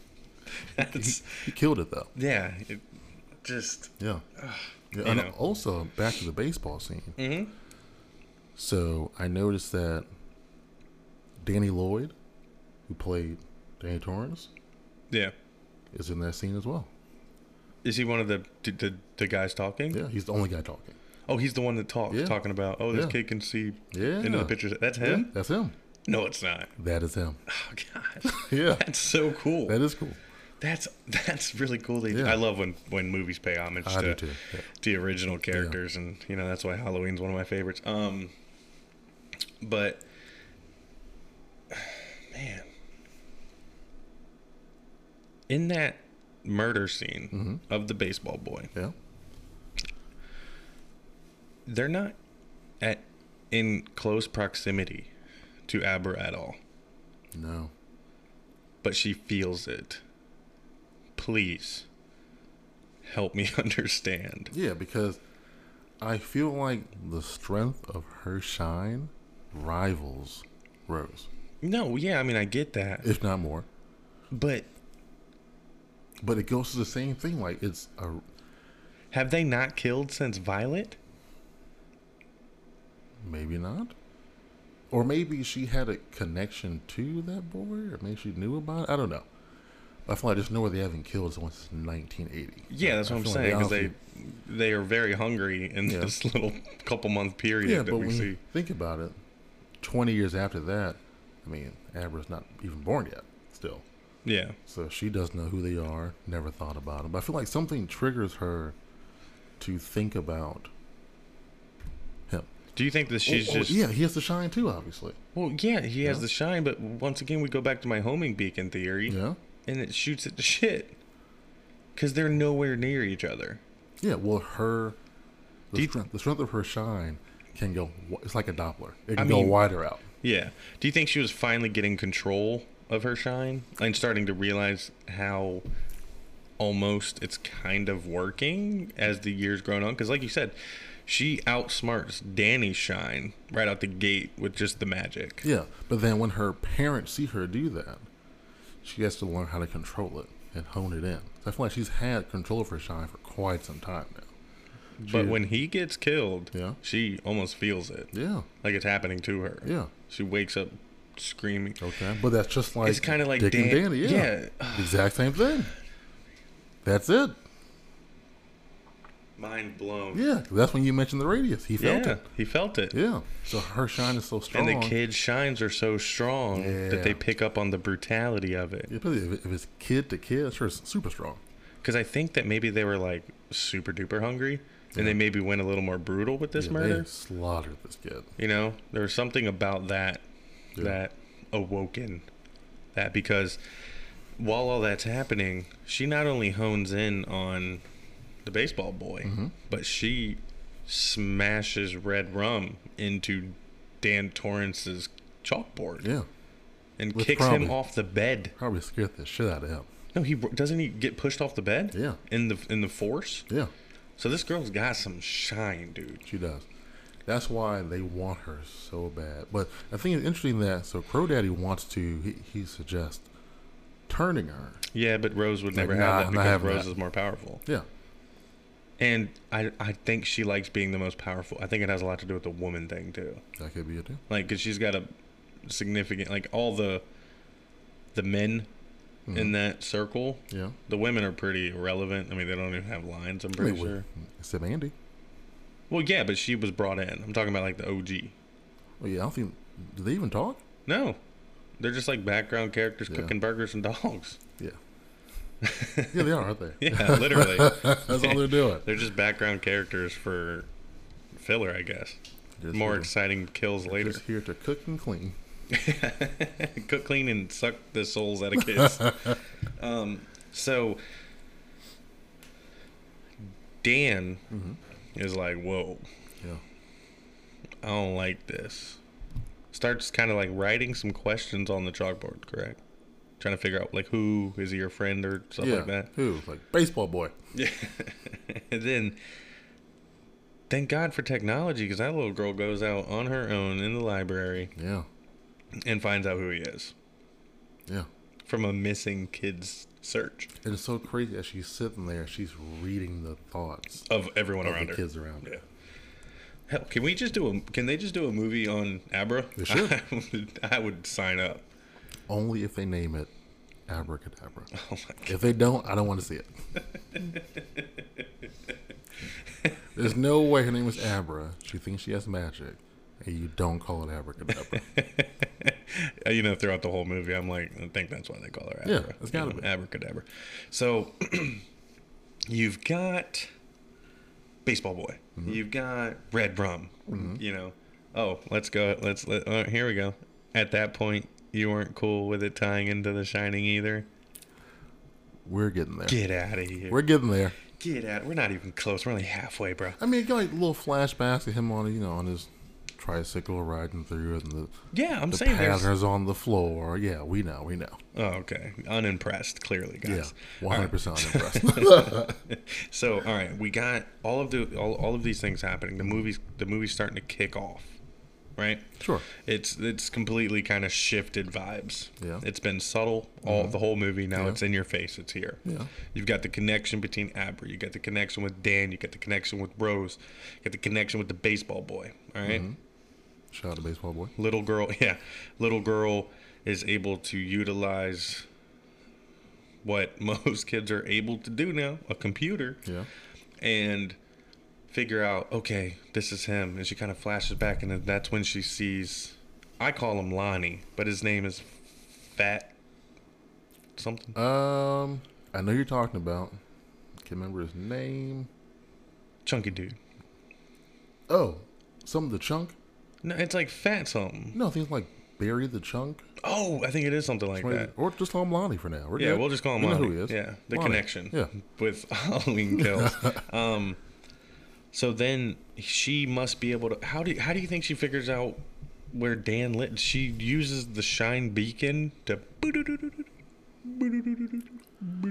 find him there's no way that Yeah. that upstairs apartment shed that he's in is listed in the mail Well, if you remember, she didn't go to his house. no she finds him in public Yeah, on the bench where he works at. So I feel like if your shine is that strong, she probably didn't use a computer to get there. it's like trying to find the dragon balls She probably just used her mind. I know where he's at. I know when he works. I know where he's at currently. She can channel and jump in people's minds and stuff. She probably okay, he's at work. I'm gonna go. If I leave at this time, I'll catch them at this time. Plus, I don't know how far they are from. They keep, they keep like an hour away. Who knows? yeah i don't think they are very far from each other I think they're both in New Hampshire. Yeah, definitely the northwest. Yeah. or Northeast. northeast. Northeast, yeah. So I was way off. I was on the other coast. Um, so here comes a pivotal scene, guys. We got Abra, the new shine, Okay. The raw power. Okay. You got old boy Dan, sobered up, telling people they're dying. Yeah. right? Whoa, little girl. I don't know about mm. sitting here on a bench with you in today's world. Oh, no, it's fine. You're my uncle. Hey, listen, here's what's going on. This little boy died. I need your help. Immediately shuts her down. Like, nope. Dan does what Dan does Not best. doing that. Tries to tuck tail and hide. Yeah. Fear. Pure fear. Yeah. The shine is dangerous. Don't ever use it. Don't ever talk to me again. get back on the bus and get the fuck out of here. Just never come back. Yeah. Ever. I'm not your uncle. Whoever's chasing you, let it be. And then, you know, who shows up? Dick. My man Dick. Yeah. He shows up and is like, "Listen, you dumbass. Yeah. If you don't help this girl, all of this has been in vain." I mean, pretty much, dude. Your dad killed me. You owe me. Yeah, I'm pulling. I'm Yeah. pulling that card. I'm pulling finally. the card right now. After 40 years, you owe me. Help her out. I got brutally murdered, Yeah. and you're not gonna go help this little girl catch some soul suckers. say, oh, this is my last time visiting you too, so uh, don't let me down. Figure your shit out. Yeah. Nobody cares about that chip in your pocket. Go help He's something like- real. he's like, oh fuck. Okay, I'll go help. All right. So we got the help. Mm-hmm. Dan, just gets up, goes downstairs, knock, knock, knock. Hey, buddy, you're not gonna believe anything I'm about to tell you, but you my ride or die. You gonna ride and die. That's true friendship. Broship at its finest. The fact that he drove to Iowa. Yeah. They do a lot of driving in this movie, by the way. Hey, in a Lot what? of In a driving. what? Early 2000s Toyota Camry, baby. Shout out to Toyota Camrys. Shout out to Camrys, baby. So And what's what's so crazy to me that he is like, all right, let's do it. yeah, let me just sit in the passenger seat and sleep. Can you imagine? So they're driving there. You tell them, hey man, so we're going to Iowa. We're going to dig up a dead kid. Okay. There's a chick telling me you can't see her. Not a chick, a little girl. There's a little child telling me there's a dead kid somewhere else. We're driving all the way there. We're going to dig this kid up, and then at that point, we're going to do what? so my thinking is, I think I'm a good friend, Yeah. like overall. Yeah. I agree. In that situation. I'm like, all right, just let me just look at the facts real quick. You show up on a bus. You're an alcoholic. Yeah. You've obviously had a rough past. Um, you you you want me to drive to Iowa with you because some magical little connection mm-hmm. with people mm-hmm. told you that this little kid got murdered. I'm gonna hop in the car and roll with you. I wouldn't. I'm calling the cops. Yeah. I'm like, I found a serial killer. he kills kids. And they're buried in Iowa. Something about a baseball glove. I, I really like to think I'm a good friend, but in that instance, I'm I'm snitching. Yeah, that's insane. And, and- my initial thought was so, so they got there, they dig the kid up, and then do they call the police? No, Do they just bury him? Okay, we found, we know he's here. No, so, No, let's go. so it's like, uh, it's the the to me that kind of awkward hunting story. Yeah, man, I shot this deer. It, it Yeah. ran. It hid. Five days later, I found it. Yeah, that's and- the exact same And all I asked was, "Can you smell that?" just, dude, doesn't it stink? Just, just say yes. Let's continue on. So you got that waste of five minutes of film. Yeah, like, dude, where's this going? But it weirdly connects it because then Dan knows that he has hunting rifles, which they then use later. yeah, but in my mind, I, I just see Danny asking them that. Billy's saying and saying, "This smells nothing like that." Yeah, what do you? No. Yeah, what are you talking about? Yeah. Who, who killed this kid? So, Did you kill this kid? they, all right, then, like you said, they're digging up this kid's body. Yeah. They both, you know, he pukes DNA everywhere, right? I've watched some CSI Miami in my day. So they're touching it without gloves. Yeah. They're, they're puking everywhere, leaving hair follicles, and just doing the worst possible Yeah. excavating of a Yeah. body. These two random guys from New Hampshire came all the way out to Iowa to dig this kid up, leave him shown, vomit all over the place. It's just everywhere. Dude. what is this? So they find the glove, which was the ultimate goal, right? Yeah. I kind of wish they could have dug and just found the glove. But Yeah. They hit a finger, Yeah. and they see a face and a foot all right. There's, there's the foot. touching all over. There's some hands. There's a face. So yeah, needless to say, they leave an active crime scene Immediately. completely behind, letting no law enforcement know.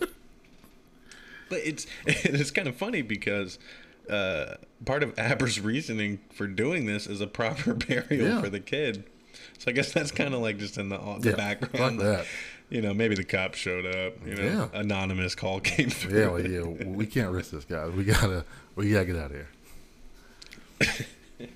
So then, But, and what sucks though is that Billy went through all that to get these guns. They have this elaborate plan. yeah, that's what I was. That's what I was going to talk to you about next. So they go to back to her house. Mm-hmm. They no. When did she tell the dad? Is that I think that's prior to. Either way, whichever way? So she shows the dad what happens Mm-hmm. by using her other new shine ability, which is You can just- projecting I pain. can just yeah, just look at you the wrong way, and you know everything that happened to someone else. Yeah, and like feel it because it like it, it physically har- harmed Yeah. them. So then they're like, "All right, guys, let's check this out. I got this plan.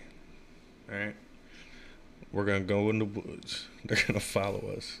We're gonna flank them, and we're gonna somehow create a whole new shine ability." so you got the teddy bear trick, Yeah, that bro. was, I've never seen that a day in my life. That in was these insane. movies. So you got everybody's walking up. You got um, Snakebite Andy. yeah. Hey, you She- know, go to sleep. Go to sleep. She had her hands on her. so you obviously feel human-esque. Yeah. So that means that that she was able to get in the minds of all of them at the same time and convince them that what they're seeing and feeling is her. It's a teddy bunny. And if if that is the case, you could have just killed them. I feel like without risking the lives. Yeah, you could have done a of snake bite and Andy. Yeah, You could have done snake bite. You're all Yeah. gonna shoot each other. Boom, boom, boom, yeah. boom, boom, done. now we're done. Let's go home. Yeah. Nope. Here we go. We got we got Dan, who I've never seen use a gun before, popping suckers off. Pew, Yeah. pew. I don't know what he's been doing the last forty years, but clearly a lot of shooting. Hey, Ewan McGregor's good at everything he touches. so you got this beautiful plan, executed. I'd say ninety nine percent correctly. Yeah. Until what? Until unfortunately, The saddest part of the freaking movie. Billy is not good with taking directions.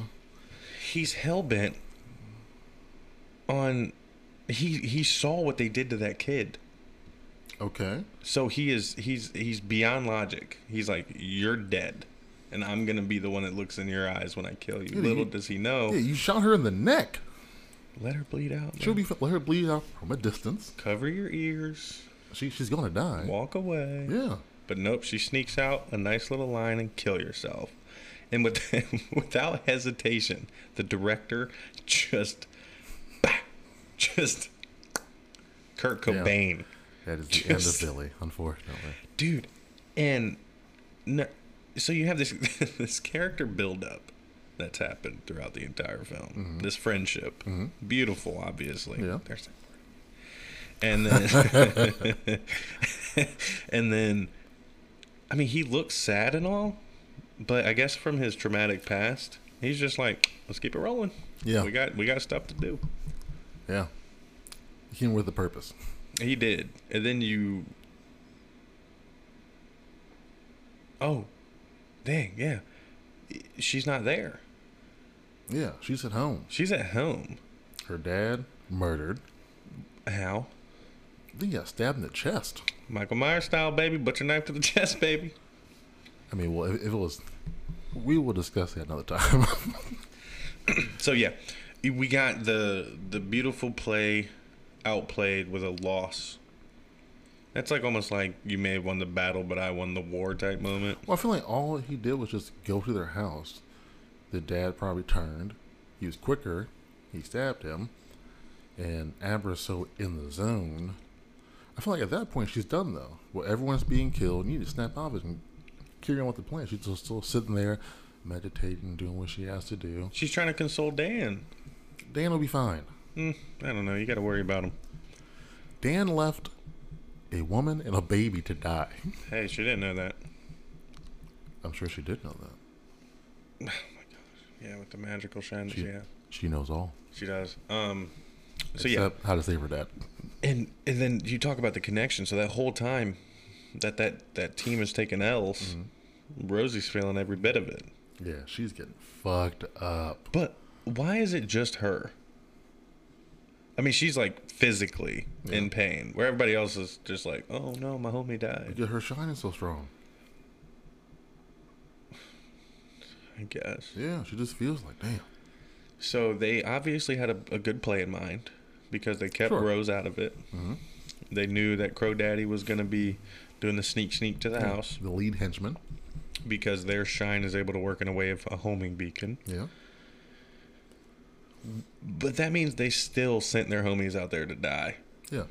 It's war. Yeah. There are casualties in war. I It guess is what it so. Except for, you know, the leader, Rose. Yeah, she's just like, I'm steering clear. Yeah. You guys figure it out. If you can't, I'll see what I can do. So now we got the van scene. Were you a fan of that scene? No, Why not? because none of it made sense. It all made sense. No, it didn't. How does it not make sense? Because Dan's shine is not that strong. Yeah, but hers is. But she's drugged. Oh, okay, here we go. So her shine, undrugged, is strong as fuck. yeah. So you think with her drug, her shine is about the, her half shine is Danny's max shine. yeah. So you, you combine the two, Wonder Twins unite, and then next thing you know, he's able to get himself into her. okay. Not into her, you know, you know what I mean? In her mind, guys. In her mind. it's just because you corrected it. um, yeah, I mean, now that you said that, that's cool. But when I'm watching it, it's like she she doesn't have her power right now. The way the movie, sh- like the way this the scene plays out, is it's Dan figuring that he's stronger, and he realizes that I can use the shine in a different way, almost like the teddy bear theory, or not theory, the teddy bear plan. Mm-hmm. You then have it human possession Okay. with the shine, which we have not seen. A full possession we have not seen. Not yet. No, eh, yeah, not yet. We haven't seen it. Well, yeah. Wait. Yeah, yeah. We you have seen it. who possessed who? It wasn't fully, Exactly. but in two spots. The spot where Rose is at the grocery store, her hand in the back. She touches Abra's head. Yeah, So that's one. it's like one tenth possession. I'll take it. And then the other part is where when Abra has the trap set up and when she when Rose is in her mind. Yeah, Yeah, so they're able to jump from mind to mind. We just didn't see it completely play out like it did with her and Danny. yeah, but it was like I said, full possession. Whereas Dan is the the little girl is Dan, and Dan is the little girl. I think they're both in there at the same time. She's like, she's not there. Yeah, like they're, both there. Hmm. That's a stretch. I mean, the entire concept is a stretch, but I You have, like you have a you have a what, sixteen year old, 14, 13 year old girl yeah, talking about being hungover. Which yes, I get that. There's definitely been some 13 year olds that have drank, yeah, there have been. but she's not one of them. Yeah, so, so that's good old Uncle Dan talking. Uncle Dan came through and is smartly, you know, looking around. Oh, that's where we are, New York. Mm, cool. Oh, you don't want to shoot the prize possession, do you? Right? He's playing him. Yeah, so, so which gives him time to know where she's at. So when she gets out the van, he just drive and go get her. Yeah, grab and go get her. Smart, beautiful plan. Then you got the oh, you're you're basically more you know immortal.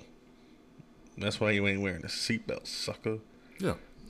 Explain how then he able to shift steering wheel. Does he miniaturely possess Crow Daddy, or is it like the Force?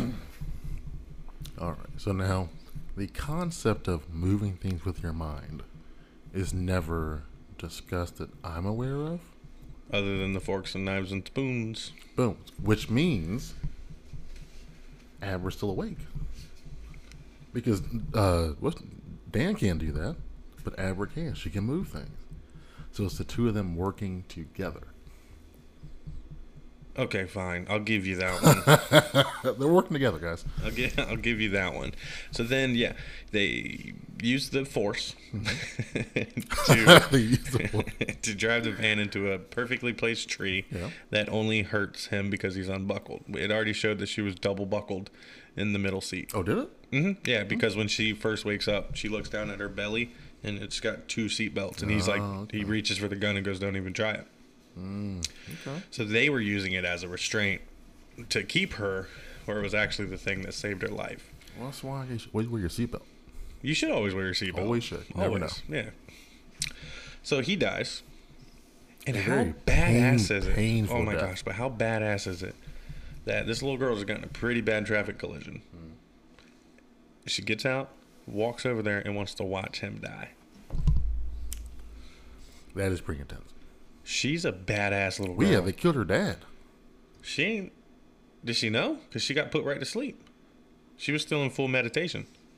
Yeah, she does. Remember? Because Crow Daddy told her after driving. Oh yeah, yeah, you're Yeah. right. Yeah, sorry about your dad or something. Like Yeah, so she knows her dad's dead. and not to mention the brutality of the baseball boy. Yeah. Once again, shout out to Baseball Boy. Yeah, Tough loss. pivotal five minute character. Tough loss. All right, So- Jake, I'm gonna let you take this one. All right, so now we are finally transitioning into the sequel to The Shining. The whole movie has been the sequel. We are on our way back to the Overlook. Mhm.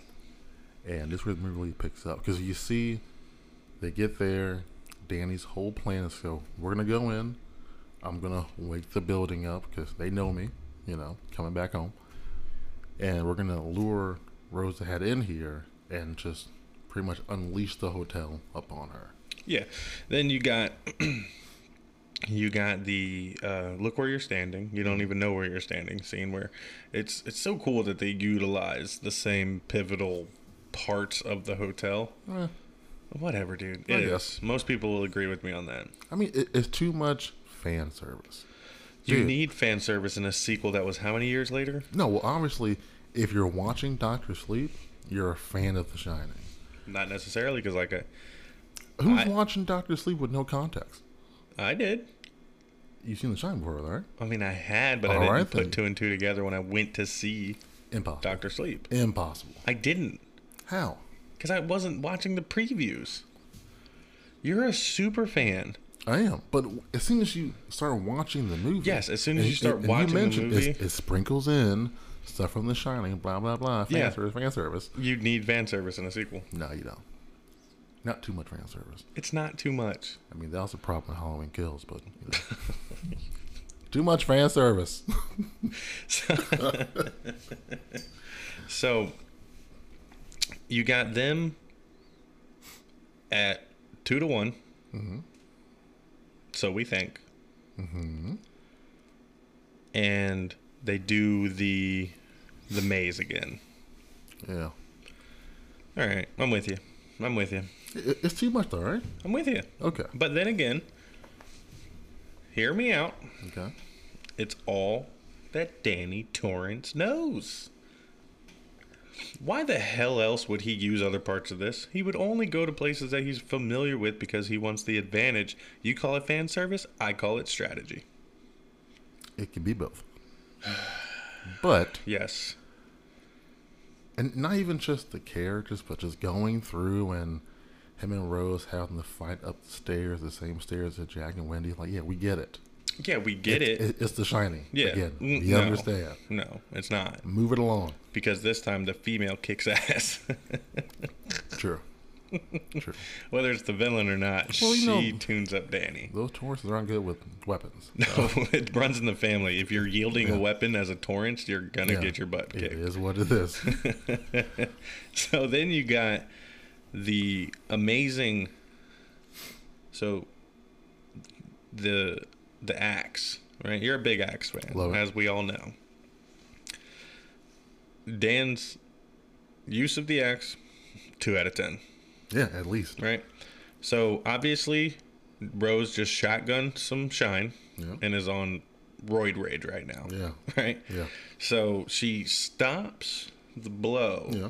right? With like almost catches it gets her good, Yeah. but you already see that she could heal herself because Yeah. she healed her hand. Yeah. She pretty much just took it and just laid it into her shoulder. But it it, it, it goes in. yeah. And she uses it and just takes it out of his hands. like immediately. pops him, gets him in the leg, yeets him down the yep. stairs. So like Jack back in the day. Yep, yep, yep, and then finger blast in the injury hole, man. It is squirting all over the place. all right. It is pretty intense. it's intense. Yeah, it is. And you got her drinking the shine from Dan, Just sucking all his steam up. sucking it all out. Yeah. and then says that stupid line where she's like, "It tastes like whiskey." But at that point, he hasn't had the drink in how long? That's what I'm saying, man. Yeah, that, that makes no sense. Stupid. Yeah, that makes no sense. Unless this is like deep down steam from the Overlook days. I just think that he, she means she hasn't had aged steam in so long that it's like a, a you know whiskey Yeah. barrel Yeah, I mean, aged whatever. it, it's dumb either way, but yeah. so then, the unleashment of all hell. Okay. So, how did you feel about that? The him being able to, haha, I got you. Yeah, unlock all these boxes. Oh, You were a fan of that. yeah. Why? Okay, I can tell by your face right now Yeah. that you're not a fan. Yeah, at all. Well, the boxes were there for a reason. It's been built up throughout this entire film, and that they're not just one way boxes. There's a key. That's why Dick told him to familiarize himself with it inside and out, smell it, know it. So he knew that he could unleash them. There's no way he didn't.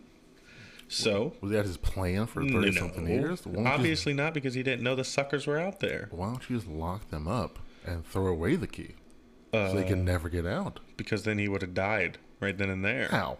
She would have killed him. Rose would have won easily, hands down. Possibility. No, not a possibility. Fact. You don't think Abra would have came to help out? No, Oh, why? she was gone. She was still in the house or the uh, hotel. Yeah, but she's running around.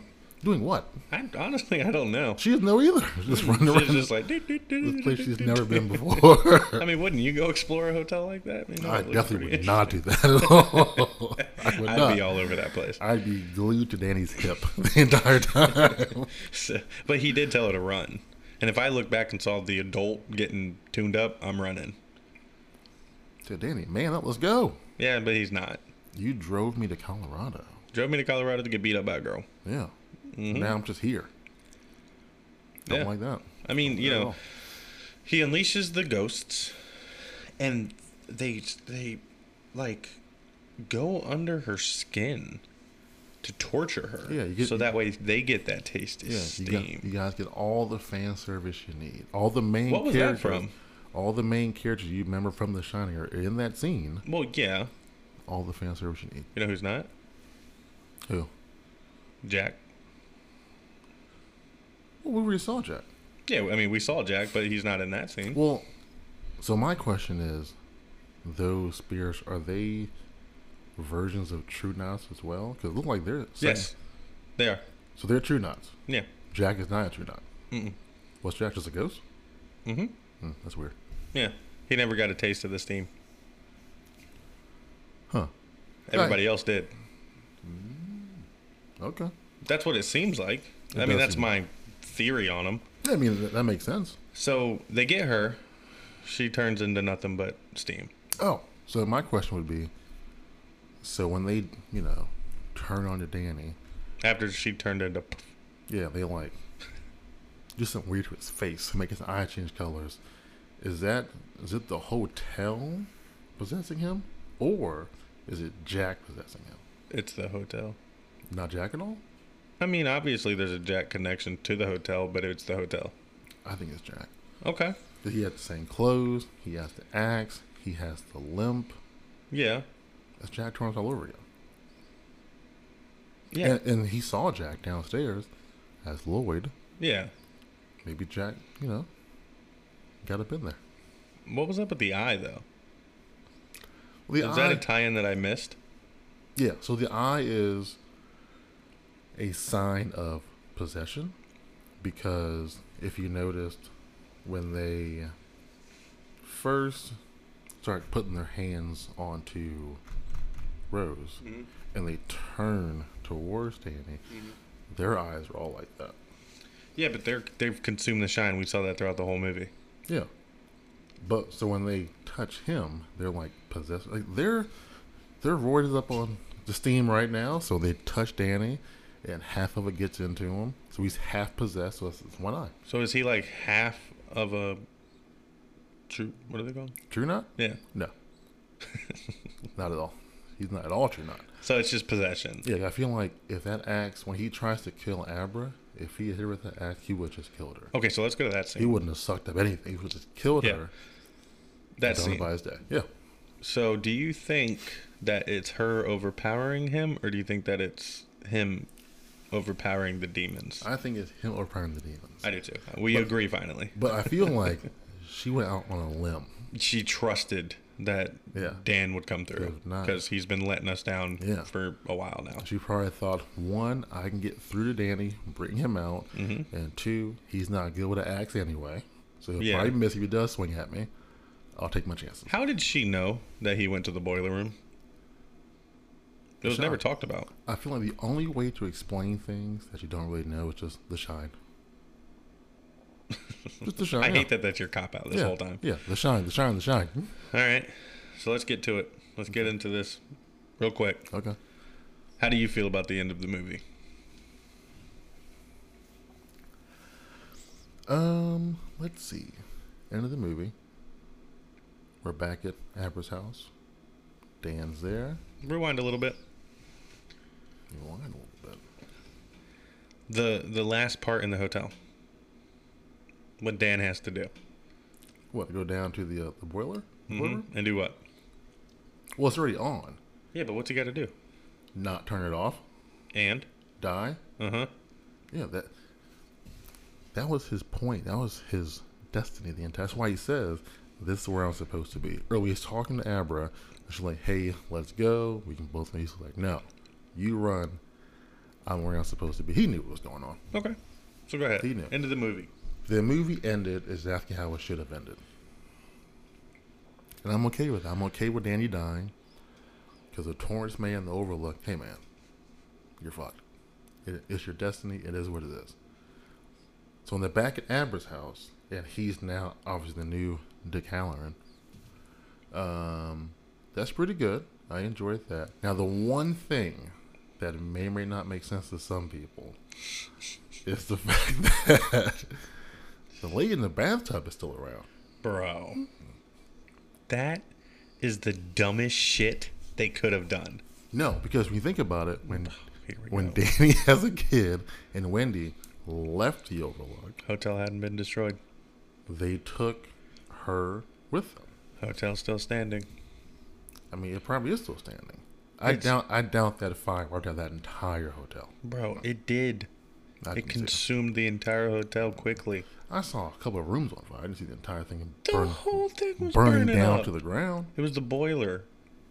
I think it's okay. Dude, that was the dumbest way they could have ended it. Oh, well, even if the fact that Danny had to have the boxes to unlock the ghosts in, the ghosts aren't confined to the Overlook because they're ghosts. Yeah, but the whole this whole time they've been trapped in the the overlook. They they it's all tied to the overlook. Everything's tied to the overlook. Yeah. So you're saying you finally get there. You finally destroy it. You Boom. finally do what was supposed to be done. Yeah. And it's not. That is correct. Yes. You're okay with that. You like this revolving door that so many horror movies do. It irritates the shit out of me. Just fuck just fucking end it. We don't need this this this this oh, but it's it's how it started with Danny. It's Well, that's stupid. That's just how horror movies go. They never just end because if they did, after Halloween two, they would have stopped. Uh, But they made the catastrophe of Halloween three. But Don't even. Don't even. all right? Don't even talk about the best horror franchise of all time. how would you have ended then? Everything the same. No stupid lady in the tub. That's it. Yep. Completely fine with that. Hmm, yeah, but why though? Because I hate the revolving door. I hate. I like conclusion. Movies to me get ruined by endings, and we'll dive into this a lot more on other episodes. Well, the This movie was not ruined by its ending. Don't get me wrong. okay, good. But it, it, I hate, I hate that they do this. It's, it's never done. Just come on, people. Yeah, that's how The Shining ended. Yeah, but The Shining, we we now have a sequel. I'm cool with that. Yeah. Are we gonna have, are we gonna have a third one? If we need one, What happens when third ones happen? You just said it earlier. It doesn't go the best route unless we're referring to Friday the Thirteenth Part Three. No, stop it. That's a That gem. is, that is guys. not it. That is Gem. not it. That is not it. And Part Three gets his mask. Oh my gosh. But I feel like ending it that way with the lady in the bathtub, it's a little more fan service too. But Oh, there we go. I mean, but it wasn't the worst ending. It's not, It's not the worst Yeah. ending. All right, what's your overall rating? On a scale from one to ten. Yep, It's a nine and a half. nine and a half. Nine and a half, yeah. All right, sweet. I, I come in at eight and a half. Eight and a half. Yep. Is it because of the ending? Uh, the ending's a big part of it, and then also some of the the, the just unexplainable shine stuff that just is allowed to happen. Yeah, but because it's the shine. Yeah, I know, but that exactly. That's why it's an eight and a half for me. you can't explain the shine. But you, if you have a two-hour and almost forty-minute movie Mm-hmm. about the shine, just dive, just dive, just dive in a little. Dick could Well- have came in and been like, "All right, here, here, we can do this, this, and this." Yeah, which I've is- been doing it for years. You know, which is why I said, you know, it's not really a sequel until they get back to the Overlook. But yeah, sure. It's a sequel the whole time. it hints at it. Anything else you want to add about Doctor Sleep?